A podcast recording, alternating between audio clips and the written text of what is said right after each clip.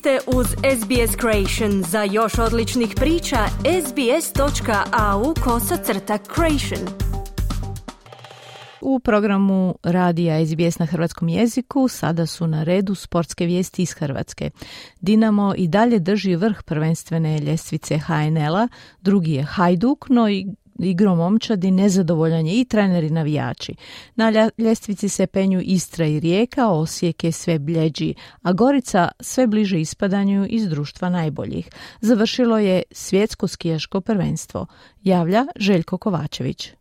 U posljednjem susretu 22. kola HNL-a nogometaši Hajduka su na svom poljudu s 2-1 pobjedili Goricu. Spličani su poveli golom Marka Livaja u 59. minuti, izjednačio je Slavko Bralić u 65.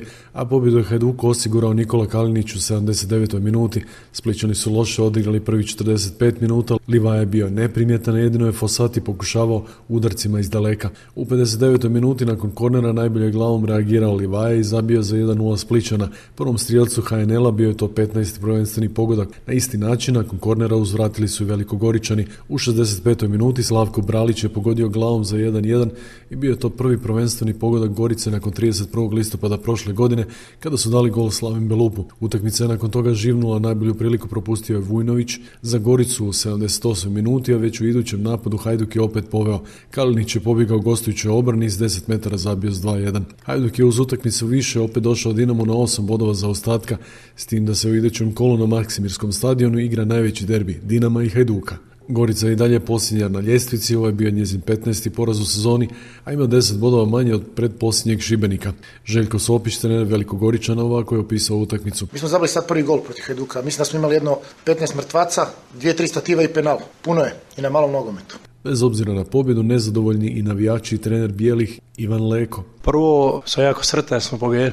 Igra se za bodove, ja isto da sam navijač, da sam ja na tribini, ja bi isto izvižda i govorio šta je ovo. U prvom nedeljnom susretu nogometaši Dinama pobijedili su Varaždinu domaću momčac 1-3.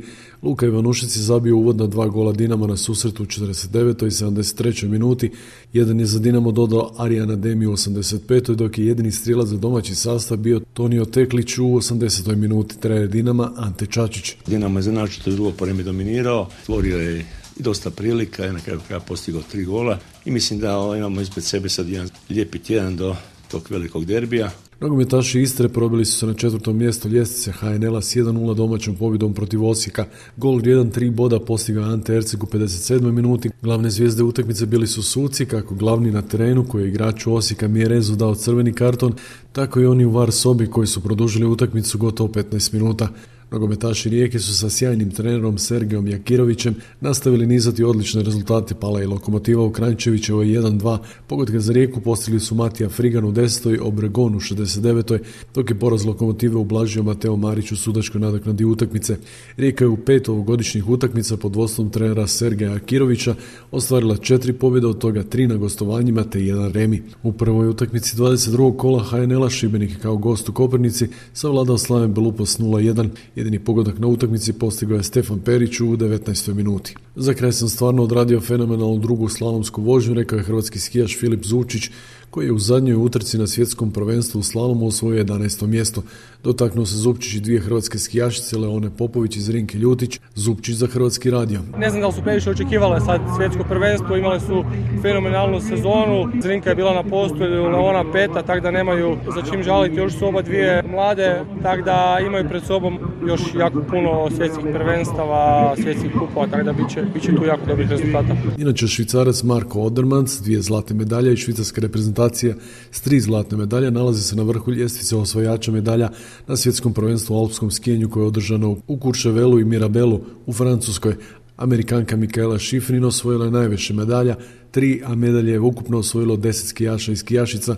Ukupno gledano najuspješniji su bili švicarci s tri zlata, a osvojeno su još tri srebra i bronca. Najviše medalja osvojili su norveški skijaši, devet, dva zlata, tri srebra i četiri bronce.